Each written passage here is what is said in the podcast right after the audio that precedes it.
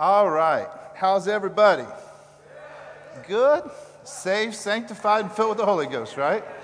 We may as well go there. If we're going to go to the old hymns, we may as well go to the old sayings, right? Yeah, that was the West Virginia version. That wasn't the Ohio version that I used to hear where I got saved, but it's all good because it was the words that mattered. Amen. And uh, in case you're not sharp, you probably, most of you figured out what we're going to be talking about tonight, I hope. Guess. Wrong. Thank you. A plus. Take it to God in prayer. Same thing you did. Everything. Here, I'll tell you what, if you was going to entitle this, if I was, here's what I would entitle it. Forfeited peace and needless pain. Because that's in the verses. If you look, oh, what peace we often forfeit. Oh, what needless pain we bear. Why? All because we do not carry everything to God in prayer, right?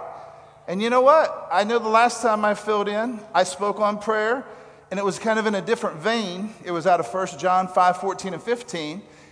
But I really felt extremely impressed that this is, this is the direction God wanted me to go. And that was the song that just came to me. I told him in the office, some of you twenty-some-year-olds probably never heard of that song.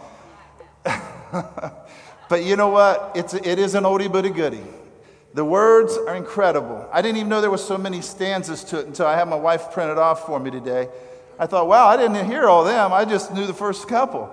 But that was the ones I wanted. So here's, here's what we're going to talk about, is how about prayer as preventive maintenance? That, that could be another heading that we would term. Preventative maintenance. We all hopefully know what that is. Is that's when you take your car to get an oil change every three thousand miles or every five thousand if you use synthetic. You, you want to do oil changes because back in the day when this song was, there used to be a commercial on T V, a mechanic that would say, you can pay me now or you can pay me later. Remember that? If you're over fifty, you remember that. And what he's talking about is you can pay me now for an oil change or you can pay me later on down the road for a brand new motor. Okay? And so, you know what? I kind of coined off of that to spiritually apply. You can pray now or pay later. And it's the truth. Guys, I'm so convinced of the words of that song that, oh, what needless pain we bear. All because we don't carry it to God in prayer. You know, an ounce of prevention is worth more than a pound of cure, right? Well, how many of you figured out an ounce of prayer is easier than a pound of problems? Amen? It really is. And, and so many times, I think, we, we, the devil gets us away from our roots, okay? And gets us away from our prayer roots for different reasons, okay? And we'll, we'll talk about briefly what those are. But before we do that, I want to just lead out with this opening scripture verse, one of my favorite of the whole Bible, and maybe some of yours. Proverbs chapter three, verses five and six. Trust in the Lord with all of your heart. Don't lean to your own understanding. In all your ways. How many? How many is all? Ain't no more. It's, it includes it all. In everything, acknowledge him, and he shall direct your paths. Now, how many of us, if we was honest, would have to plead guilty? All of us, every single one in here, because some of us do better than others, but I guarantee you, I don't think there's anybody in here that's perfect, because God ain't had nobody perfect working for him yet. And so the thing about it is, though, is I just want to encourage and exhort us to just come to remembrance of the importance of prayer. So important. And the devil, how many of you know anything important? He's going to do his best shot. He's going to work overtime. He's going to give you his best shot to get you off of that base. Amen? Amen? And and that's what I want to just mention is, and I, I did this last time I preached, just mentioned real briefly some reasons. Why don't people pray? And I'm going to hit them real, real fast. I'm going to give you four, and I'm sure there's many more. But one of the reasons, you know why we don't pray? is pride. Because you know what pride is? Pride is thinking you're all that and then some, and you don't need no help. Sometimes us men are a little more prone to that than women, you know, because we got to be macho men, right?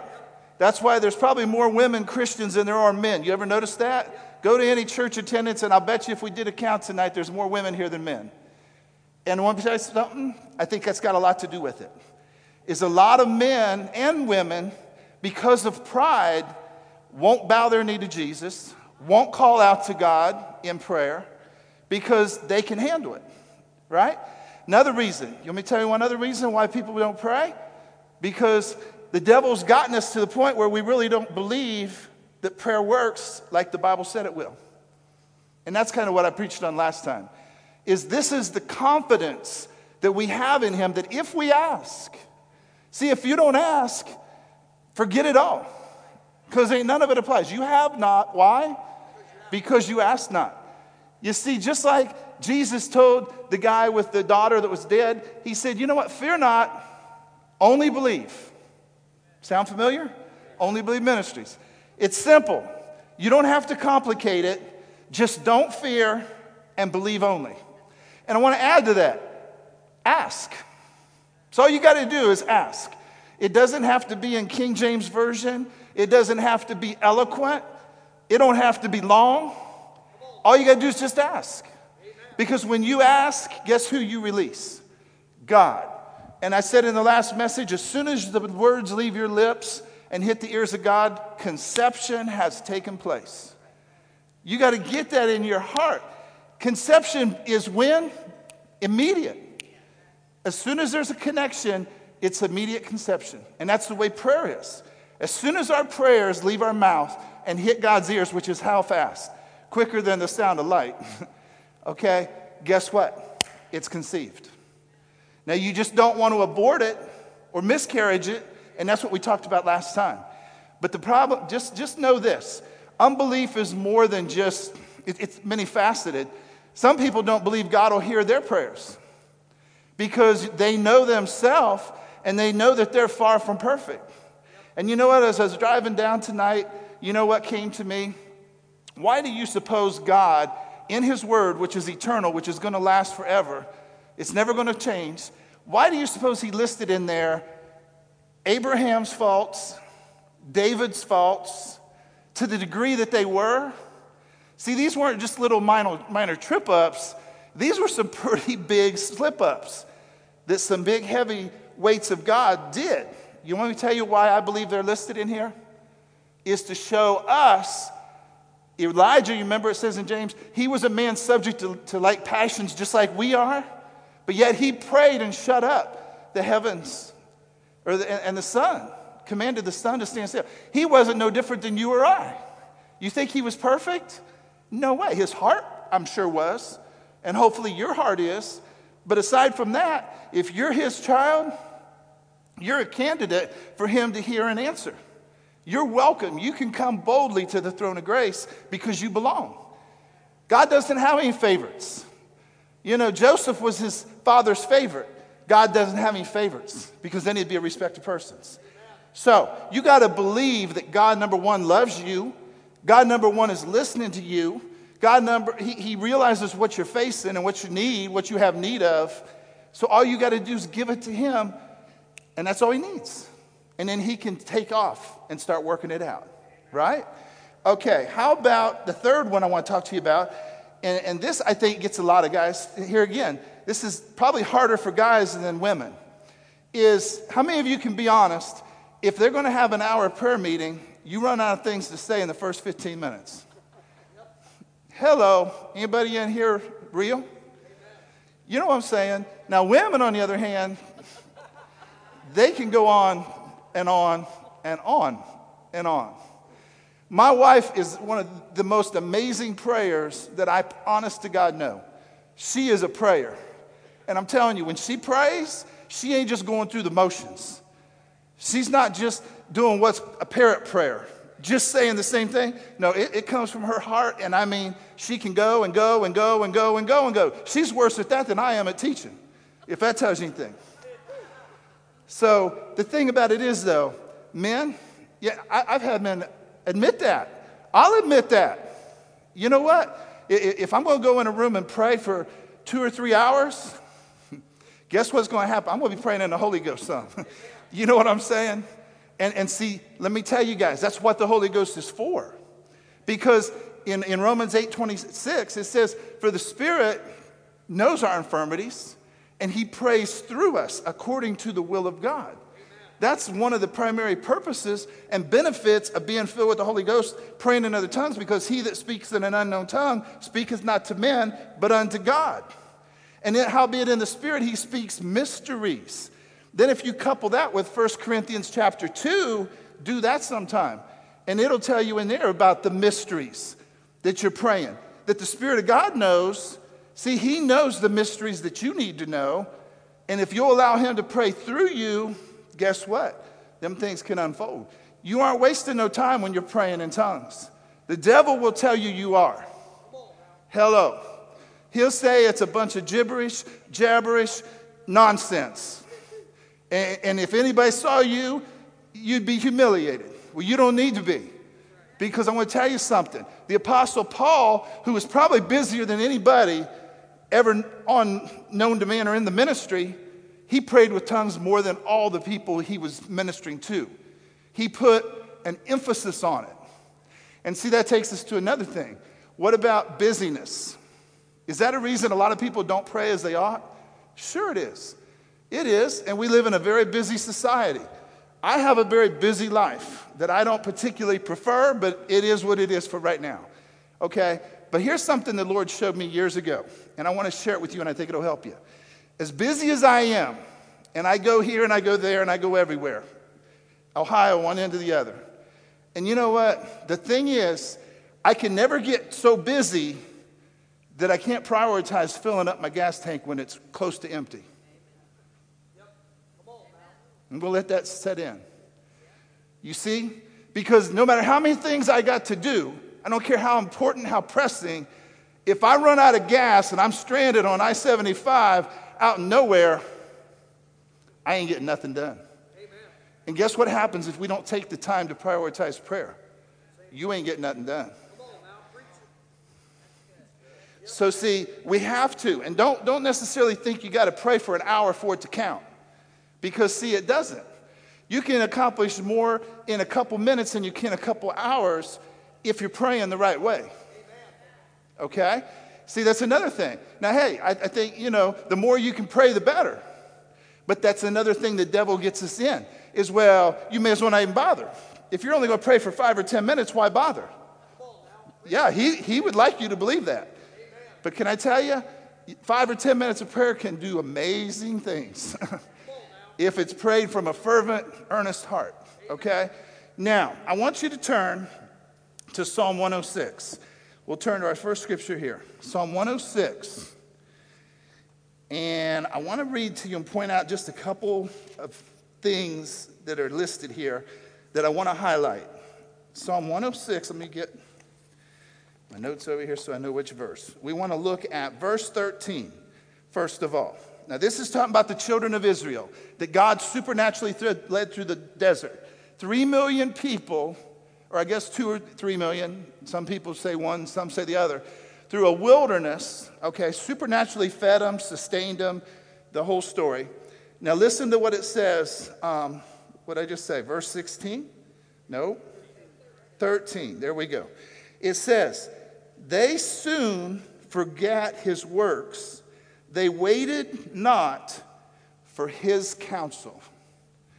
Now, I want you to notice two important things in that verse. Number one is they waited not. There's a danger if you don't wait. Amen. And what are we talking about wait? We're talking about waiting on the Lord. Did you know the Bible has a whole lot to say about wait on the Lord? Those that wait upon the Lord, they shall renew their strength. Wait upon the Lord, and, and you know, he'll give good things to those that wait upon him. God told me here earlier or last year with my daughter, I said, Stephanie, I said, let me tell you something. God things come to those that wait. You know, we've heard it, good things come to those that wait. Well, I got better than that. God things come to those who wait. And you know what? That's a problem. Again, the devil, you want me to tell you something? He don't want you to wait. What's he doing? Faster, faster, faster. Did you all know that the faster you go in a car, the more susceptible you are to have an accident and get hurt? Did you know it's the same way in life? The faster you go through life, once you've prayed and given something to God, you don't want to get in a hurry because God don't move like that. You, you know what I'm saying? And that's so important. So wait upon the Lord. That's key. The other phrase in that verse is the counsel. They waited not for his counsel. So the Lord has counsel. And then if you look over in verse forty-three, notice what it says there. Many times did he deliver them, but they provoked him with whose counsel? They provoked him with their counsel. So we got God's counsel and we got your counsel. We got God's counsel and we got the counsel of men.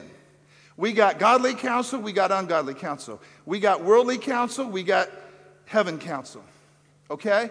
And the thing is, you choose. And we all have choices, don't we? All of us, we have choices. Every day we got choices. Multitudes. If you really stop and think about it, where you're going to eat, what you're going to eat, what you're going to wear, what time you're going to leave, what store you're going to go to, blah, blah, blah, blah, blah. Many, many choices, okay, in life. And can I tell you something? The busiest that life has been in our lives in this generation, we're geared to got to make quick decisions. Don't have time. Got to, got to make it. Well, can I tell you what we're going to talk about tonight? Is there some big decisions and big deals in our lives? And boy, on them especially, you better slow down and you better wait Amen. On the Lord. Because if you get in too big of an accident, you're going to crash. And you're going to, you're going to experience hurt, okay? And failure and all kinds of heartaches and headaches that God doesn't want you to have. But it'll happen inevitably.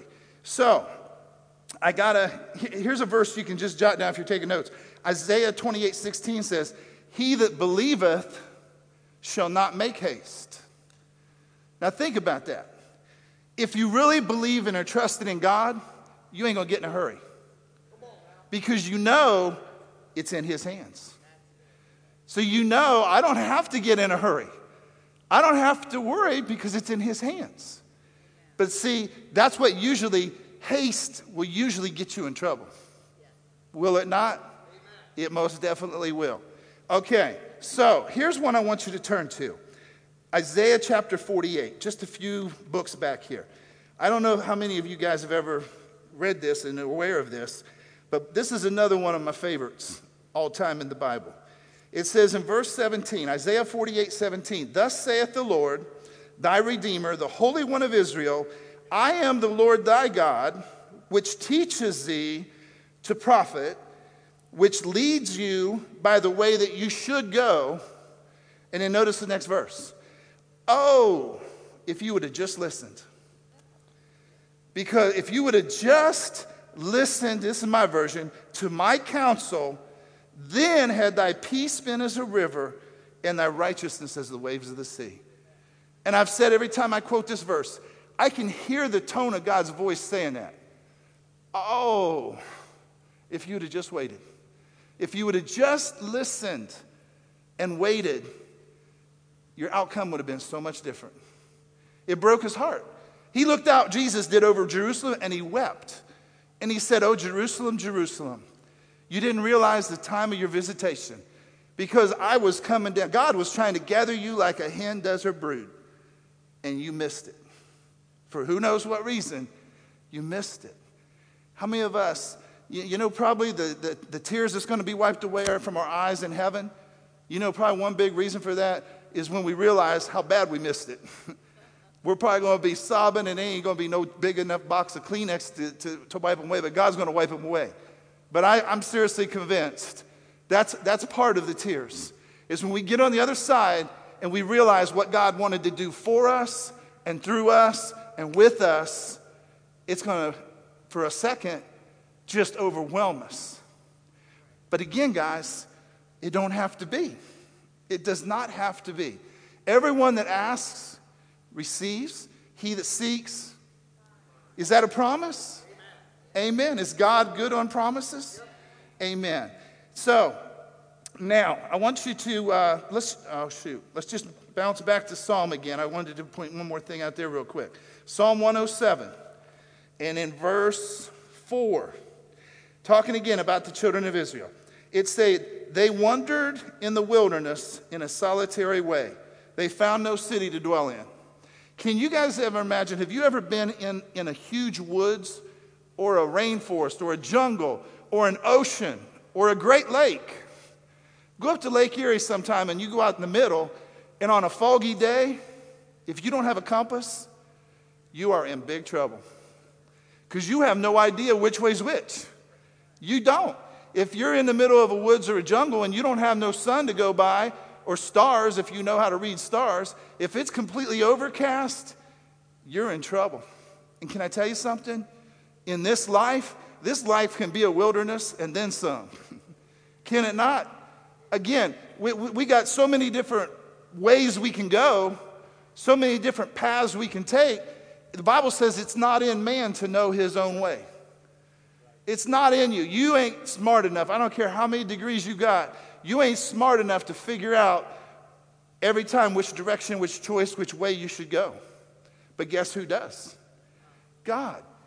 He knows it all. He's like up in the sky looking down at this maze, and here we are trying to find out our way, and we're wasting our time because we go this way, it's a dead end. You've seen him on T V. Well, God's up over here. He's got the eye in the sky. And he can just sit there and say, oh, no, don't go left, go right. Go straight, hang a left. He can take you. He can divinely guide you. Pastors preached on one of the most powerful lessons we as Christians can learn, divine guidance. That is unbelievably important. Unbelievably important. Did you know it can save your life? I, I thought about divine guidance, just, just real quick a minute. Just think about this. I've heard stories. I know of a pastor, a national minister, who was going to board a flight to go somewhere because he travels a lot. And he didn't get on that plane because God checked him, and he said he didn't get on it. Now, what would most of us do? If we had that unction, we'd get on the plane and we'd pray and say, God, you know what? I'm here, and you'd probably be in heaven. See, and I, I heard of a story. I can't remember who this was, but there was an old-time preacher, evangelist, and he was somewhere in mountains driving up this mountain. Round and around we go, up the mountain. And all of a sudden, he heard the Lord speak to him to change lanes. He was in the right lane, and the Spirit of the Lord spoke to him and says, get in the other lane. Now, in the natural, that would have been the most ridiculous, foolish, stupid thing you could possibly do, because you're in the wrong lane going up a mountain. You can't see what's coming around the curve. But thank God, this man heard and was sensitive enough and in tune enough. He did it, and it wasn't seconds later, here comes this semi-truck completely out of control down the mountain. And he would have been wiped out. Now, do you wonder sometimes when we see and hear of things, tragedies happening, you suppose maybe they could have been avoided if we would have been listening and in tune and in touch? I'm just saying. It's so true. So what pastor's teaching, man, in my opinion, is, is like one of the utmost important things in the life of a believer to learn, is how to be divinely led. Now, verse six, Psalm one oh seven, verse six. Then cried they to the Lord in their trouble, and he delivered them out of their distresses. You know, their messes created their distresses, and so does ours, right? How many of you know we mess up, and it causes distress, right? And then verse, verse seven, and God led them forth by the right way. You see, there's, there's God's way and there's our way. And how many of you know his is always the one that will go? Amen. Amen. Look a little verse, few verses more, and I really want to get to the main meat message. And in verse eleven, it says this. Verse ten, I'm sorry. It says, such as sit in darkness and in the shadow of death, being bound in affliction and iron, because. Now, you know what that's describing? A prison cell. Because they rebelled against the words of God, and they contemned the counsel of the Most High. That's what it'll do every time. If you go contrary to what this says, you may think that there's exceptions, but there's no exceptions. When God gives wisdom and advice and, and, and that from his word, you can take it to the bank every single solitary time. It'll never change. You cannot do opposite this and expect good results. It'll never happen.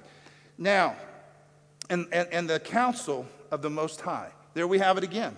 God has counsel. Now, here's the one I really want to get to. James. This is kind of really where it all started off as far as where I sensed the direction that I believe God wanted me to go. Is James chapter four, verse thirteen. Okay, I got King James, and it says, "Go to now, ye that say, today or tomorrow we will go into such a city and continue there a year and buy and sell and get gain." What are they doing? They're making up their own counsel, right? But it says, "Whereas you know not what shall be on the morrow, for what is your life? It's even a vapor that appears for just a little time, and then it vanishes away." Here's what you ought to do. Now, this is God's counsel. You ought to say, if the Lord will, we shall live and do this or do that. Now, I know that there's been some stuff said about, you know what, it's incorrect to pray, "God, if it's your will, let this be happen." Well, here's the thing. If God's will is expressed in his word concerning sickness, you don't have to pray, "Lord, if it be your will, heal him." Right? I mean, just one oh one Christianity. If God says in his will, "Thou shalt not covet," then don't covet. Right? So the thing I want you to see is this. Again, how many of us in this society, in this age, totally blow by that and don't adhere to that? How many of us make our own plans? How many of us come up with our own counsel? It's amazing. I mean, I don't know. Maybe I'm just just an old fuddy-duddy or whatever, old school, whatever. But you know what I believe? I believe that just like in the Old Testament, God instructed the children of Israel in great depth and detail how to build a tabernacle that he was going to dwell in. He told them what kind of material. He told them how many cubits. He told them precise details. You read it, and you probably not get through it all because you just get ho-hum. You know what I'm saying? Because it's kind of monotonous, all the different things as far as the pillars and the this and the that and the pomegranate and all that. Well, let me ask you guys this. I've always wondered if God was so concerned about intricate details in an Old Testament tabernacle that he dwelt in, how much more interested is he in details in the New Testament tabernacle, which is you and I? How much more do you think he's interested in details? I personally think he's real detail-oriented. Do I think that he has something to say in where he wants you to live? You bet I do. Because if I didn't, I wouldn't be in Lima, Ohio. just, I'm just being honest. And I, I look at other people, and, and I'm not judging, but I watch and I listen to other people, and ain't nobody would like to go to Florida any more than me. You understand? I would go to Florida tomorrow. If I had the Lord's blessing and my wife's blessing, I'm gone. Now, that's the truth.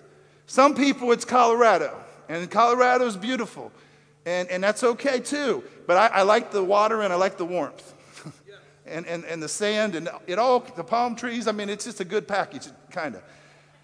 But guess what?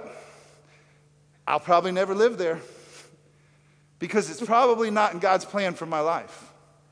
You see, and here's what I want you guys to understand. See, some people don't think it matters. I've had Christians tell me that. Well, it doesn't matter where you go. If, if you got an anointing to preach or to pastor a church, it doesn't matter. Just so you pastor a church. Come on. God is smarter than that. Because if he's got everybody just out doing their own thing, can I tell you there's going to be some extreme chaos in the kingdom. That, that's like, what if a person on a football team, there's eleven guys on offense and eleven guys on defense. What if everyone just does what they want to do and goes where they want to go? A quarterback goes back to pass the long bomb, and the guy went out for a screen pass. It doesn't work. But that's what God's dealing with. He's saying, what in the world are you doing way down there?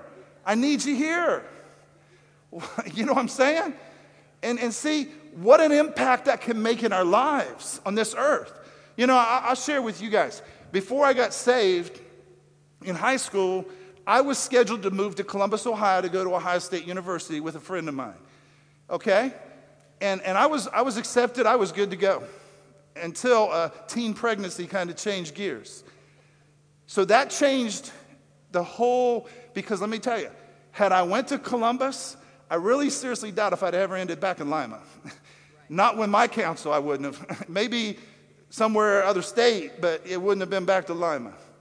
And see, I was going to go with my buddy. His dad was an orthodontist. So I thought, well, that's what he's going for. I'm going to room with him. I may as well go for that because I guess they make pretty good money. You got to do something, right? Thank God I didn't go to Columbus to dental school, because I personally have no desire, never have, to put my fingers in your mouth. You know what I'm saying? It wouldn't have flew. I wouldn't have passed all the chemistry tests, so I wouldn't have had to worry about it. But you see what I'm saying? Where you live, what you do, you see, your occupation is not yours to decide. And, and, and again, I guarantee you, I know I'm going contrary to what a lot of people believe. Is they believe, well, God gives me the desire of my heart. Yes, he does. But he doesn't give you the lust of your flesh. And he doesn't give you the mind of a man to, to, to follow your life by. And, and see, all I'm saying is, you know, here, here's another little note, observation, is I think college is great. I didn't go there myself, obviously, because of what I just said. But you know what? I personally don't think it's wise for every single high school graduate to go to college, because I've seen a bunch of them that have went because it's the right thing to do, and eighty thousand dollars student loan later, they're working at a job they didn't need a college education for. So see, education will never hurt you if you keep it in, in balance with the Word of God, but an eighty thousand dollars student loan might. You know what I'm saying? You see, it's important to find out the vocation that God wants you to be doing. I'm telling you, of utmost importance. Um, let me just, okay, go on here. So, we, we talked about the career, okay? The Bible says, except the Lord build the house, they labor in vain that build it, right? You familiar with that? Psalm one twenty-seven, one. Here's what I personally believe. You judge it. I believe that success in life is not determined by how many millions you got, by how high up the corporate ladder you've went, by how many things that you've accomplished and achieved, how many awards, how many certificates, and all this, and recognition and all that. I truly believe that a truly successful life is a person that has found the purpose of God for their life and fulfilled it. Amen. You're right. That's, that's a successful life. And anything less is unsuccessful. Amen. It's the truth.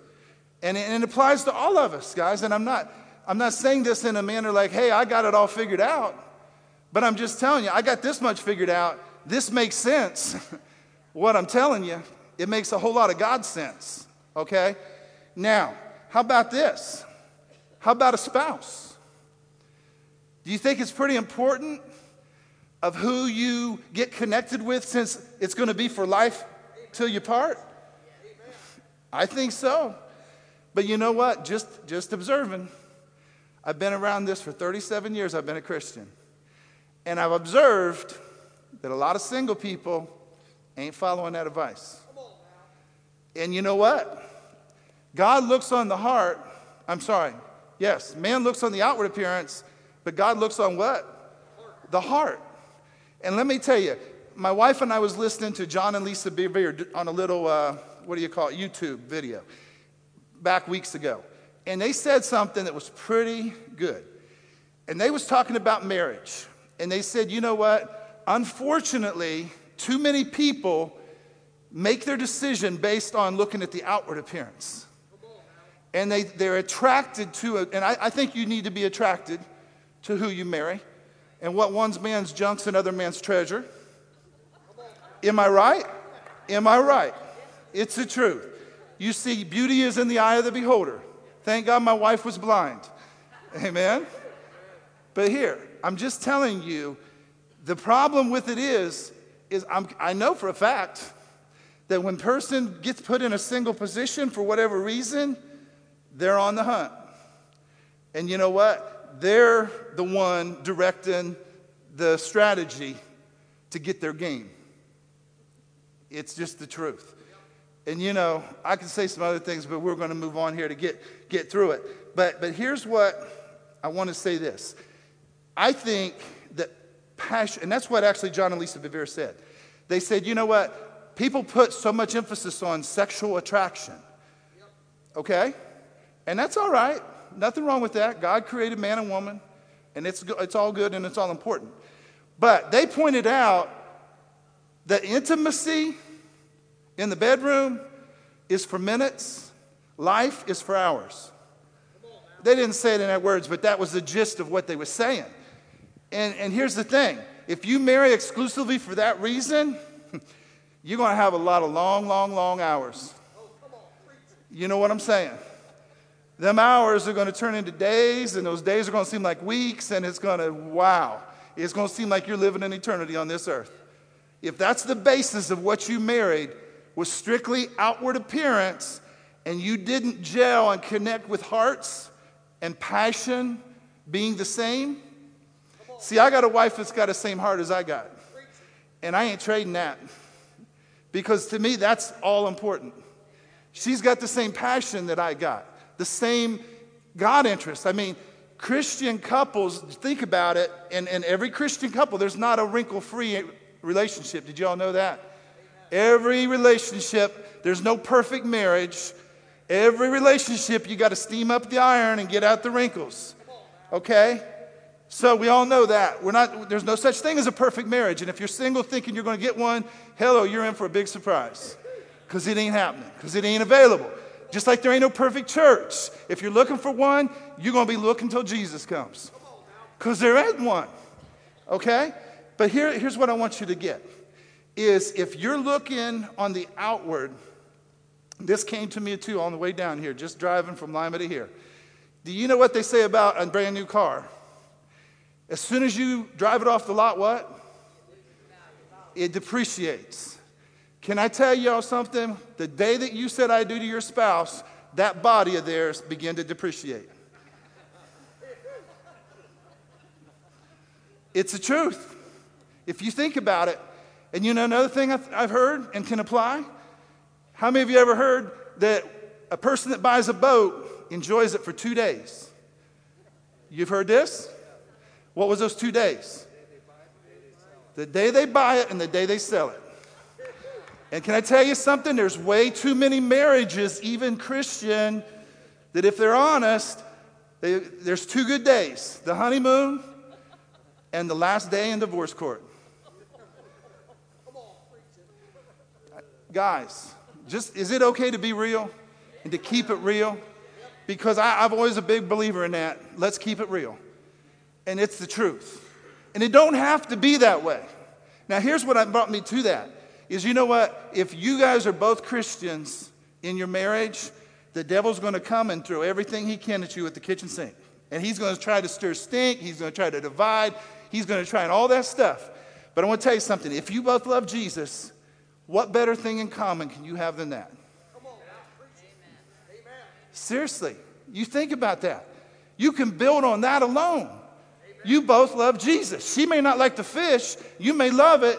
She may like to shop and you may hate it. But if you both love Jesus, amen, build on that.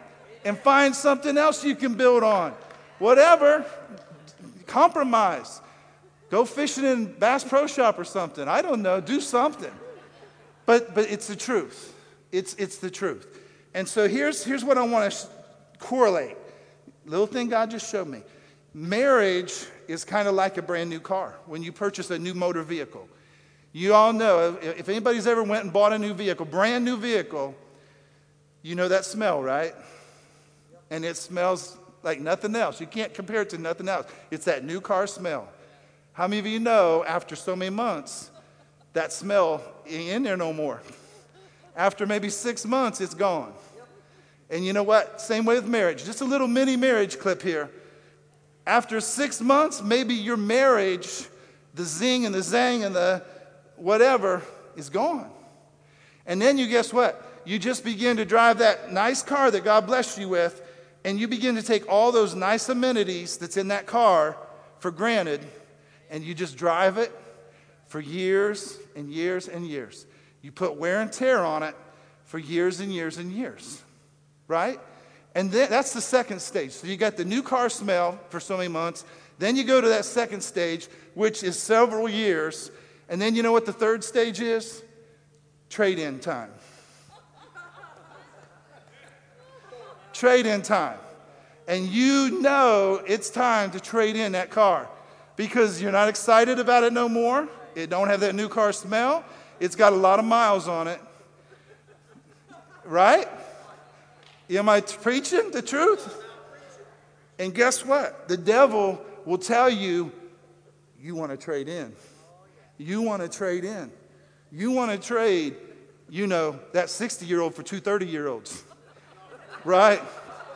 And keep it balanced and keep it the same. He'll tell you that.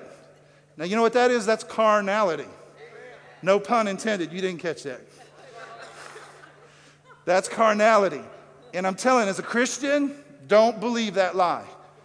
You know what? My wife's fifty-four years old, and I ain't trading her for two thirty, twenty-seven-year-olds. I'm not doing it because I know I got a good thing. I know I got a good thing. And he that finds a wife finds a good thing. Now, you, on the other hand, may look at your wife and say, well, you glad you do because I don't. Well, let me tell you. Let me tell you something that God gave me last night laying in bed. Is I, I build garages, and I sell garages, a lot of you know, and all up and down Ohio. And I see all kinds of people, and I meet all kinds of guys.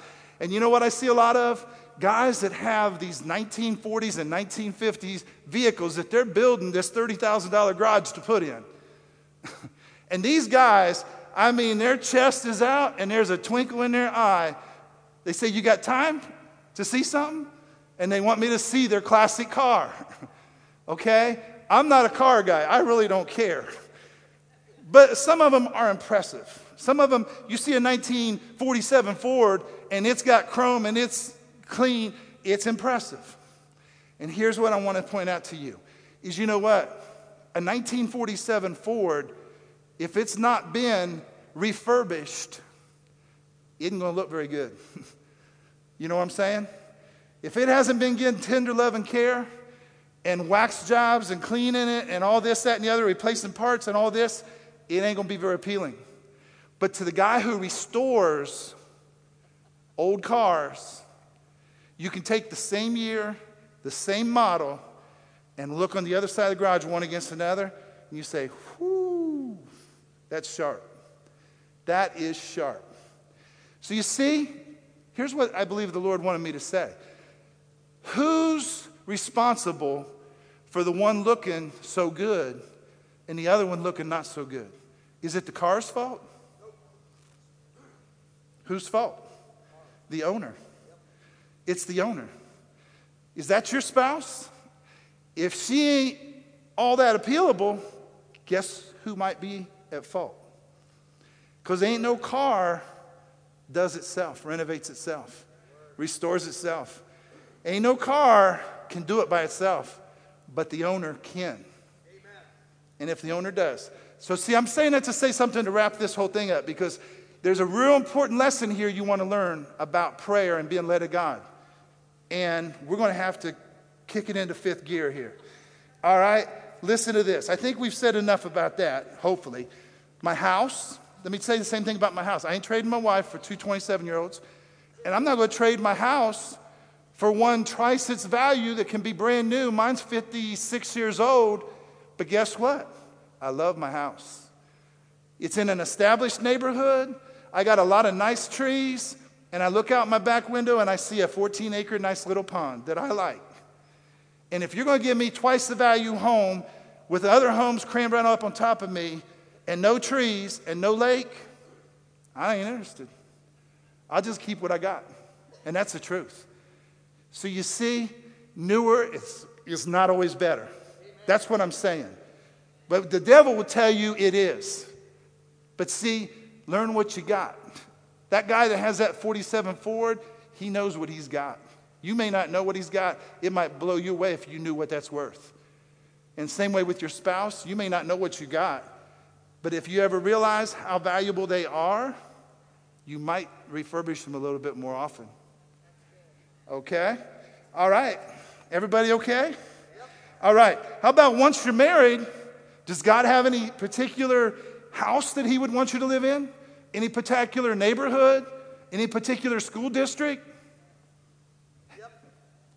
I'll go along with that. I think he does. Because let me tell you, God knows the best deal. You know what? The house that we live in, we've lived there for about thirteen years, and love it. And you know what? That our eye was on that. That we said if we ever move from where we was at, it'd be to that house on the other side of the road, that house. Now, it's an old house, but there was a one-time owner that owned it. He built it, had it built. It was a doctor, an orthodontist of all things. Maybe I, I see I was picking up orthodontist. I just was missing it a little bit. But you know what? This man died, and we got word that the sign's in the yard. And boy, we was about a week late before we found out about it. And there's all kinds of people went through this. I mean, lots of people went through this. Lots of business people went through this. And we were scheduled to go see it on a particular Sunday afternoon. And when we went, when we got there at two o'clock or whatever it was, the realtor wasn't there. But guess who was there? The eighty-year-old woman, widow. She was there. And guess who got a personal tour? And guess who got to meet her? And guess who God got to give favor with to her? You see where I'm going? And guess what? There was still all kinds of people coming and going, interested in this house, looking through this house. And you know what? We put in a bid. And I said, I'm not, I'm not paying what they're asking. Put in a bid. They countered. Not going there. Put in another bid. They countered. Then guess what? The third time, we decided this is our final bid. We're going to put this in, and we really would like to have this house. But if it don't happen, it wasn't meant to happen. And that's it. So we put in the final offer. The realtor I got to know prior to this, the head guy that owns the realty company, he shared with me exclusive information that the, the lady told him, she says, you know what? If nobody puts in an offer today, I'm going to let Mike and Rita have it. And guess what? She was a woman of her word. She gave us the house, and let's, guess what? The very next day, there was a real well-known businessman that was prepared to put in his opening bid, which was higher than our last bid, but he was a dollar late and a minute too short. See, that's a God gift. And see, that means something to me. Bill's seen it. He's put the fireplace in, refurbished it. We had to refurbish a lot. Pastor Phyllis has seen it. It, it's, it, it's an older house. It still needs a little bit more refurbishing, but guess what? It's my God house. It's my God house. And guess what my wife is? She's my God girl. And so you see, when you get God gifts, you don't just take them lightly. Amen. You want to value them, put a value on them. Okay, now can we go on? So the, the neighborhood you live in, you know why it's so important, the neighborhood you live in? Because if you got kids, them neighborhood kids, those school kids that they go to school with, whether you know it or not, can, can form and fashion your kids. Yep. Now, you're well-rooted and grounded in God. They may not be. Huge importance. How about church? Come on now. You think God has a particular church he wants you to pr- attend? Amen. Oh, I, a lot of Christians don't, because they're just going where they want to go. But does God have a purposeful church in mind that you fit in? Amen. And where he wants you at? And when he calls on you, you say, they're down in Florida. You know what I'm saying? Okay, so can we get detailed? Can we, can we talk about, does God really care what color your house is? Does God really care what your furniture is? Does God care what car, car you drive? Does he care what kind of car you drive? Other than the fact he'd like to give you a little bit of wisdom of maybe setting a price spending limit, I don't think he cares. If you're happy, he's happy. If you like your room bright red, he's good with that. It reminds him of the blood of Jesus.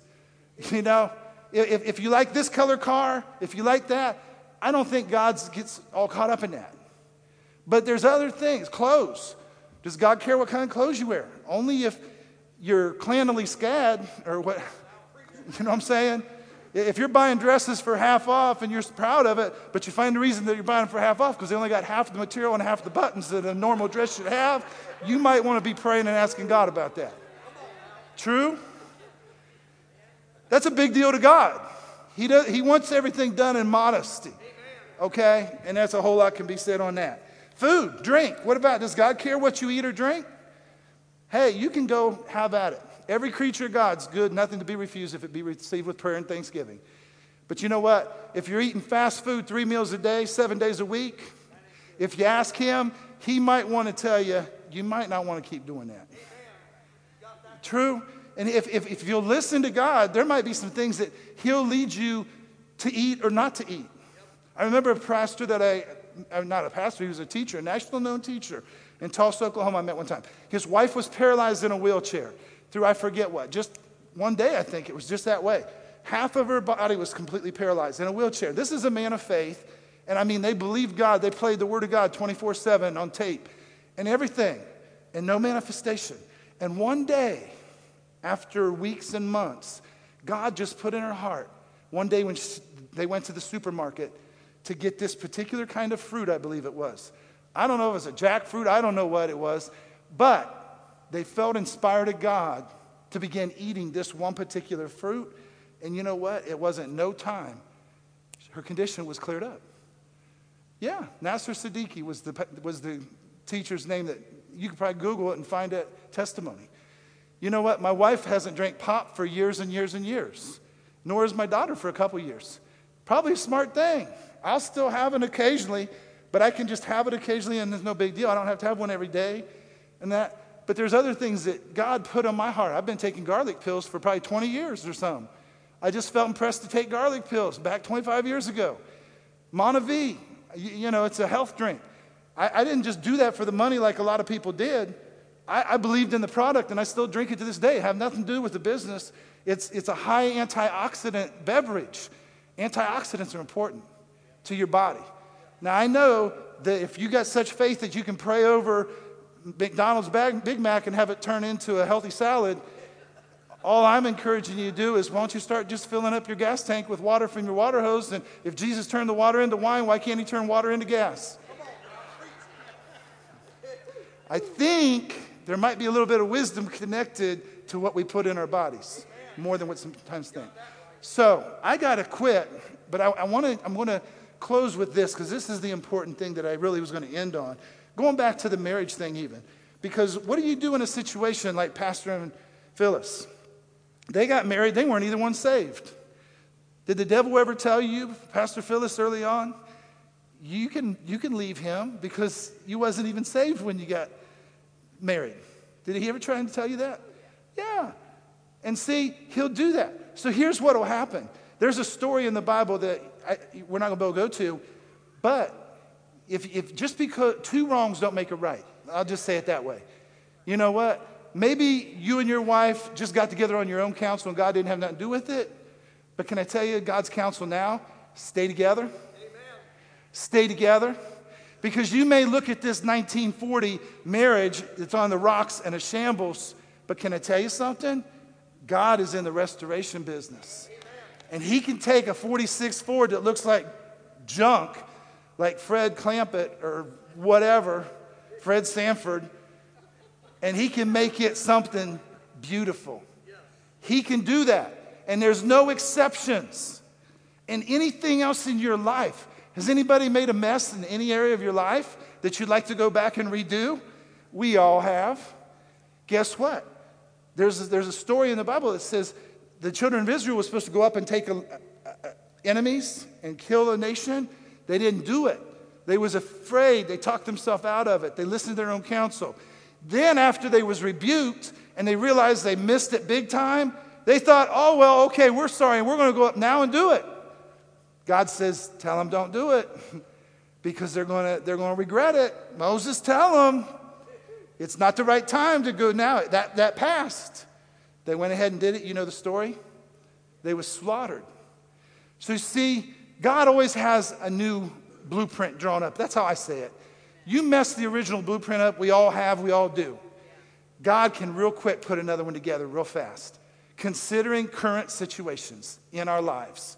He can undo the, the, the bird's nest. You ever, pastor, tell you, fishing line gets all tangled up and it's called a bird's nest. And sometimes you just can't untangle it. You just got to cut it and throw it away. God can untangle every bird's nest in our life. Amen? And guess how he does it? Prayer. Amen. Inviting and including and releasing and humbling yourself, having your eyes on him, trusting in him, acknowledging him in your situation. He can work it out. He can restore anything and everything. All right, guys. So we're going to quit, but I, I, I'm trusting you got the gist of it. Amen. How many times you want to pray? All the time. The Bible says pray without ceasing. You think, how can I do that? I'll let you in on a clue. I heard Smith Wigglesworth very seldom ever prayed more than fifteen minutes at a time, but he very seldom ever went more than fifteen minutes without praying. That's what I thought. That's praying without ceasing. Wow. That's what that is. That's being in a constant maintained state of God's presence. There's an old book written older than that song we sang tonight, and it's called Practicing the Presence of God. You ever heard of it, any of you? Who's wrote it, Bill? Brother, Brother Lawrence, or I don't know. Practicing the Presence of God. It's this little small book. Bro, I think, I don't know, Brother Lawrence or Brother somebody. Whew, that's powerful. That's how we do it. All right, got to shut up. Got to release you. Let's pray. Father, in the name of Jesus, we just come before you and we end in prayer. We talked about prayer. We end in prayer, Father. And our prayer is that we'll get it. God, let this soak down in our good ground of our hearts. May the Holy Spirit refresh and remind us of every day the importance of praying about everything, God, everything. Nothing's too small. It's the little foxes that spoil the vine. It's the little things that we think are little that make a big difference. So help us to discipline ourselves, Father, and to come to you, to not have undue stress and heartache, to not forfeit peace, but help us to walk in victory, joy, and peace that you desire for every one of your children. Help us to just persevere, God. It's not always going to go like we think. There's other stories that we could tell that it, it, it doesn't go necessarily the way we think, when we think, how we think. Doesn't matter. You know. You're all-knowing God. And so, Father, we just pray tonight for wisdom for every person under the sound of this message, God, live streaming and present. God, I pray in the name of Jesus for them that they will begin to prioritize prayer, just like putting gas in their tank. We can't get too busy to not do that. Help us, God. Help us to just look to you, seek you, trust you, cast our cares on you. Help us, God, to know what you want us to do. Help us always acknowledge you before we make any major decision. And Father, we thank you that you're a good God, you're an all-wise God. We praise you for it. In Jesus' name, amen and amen.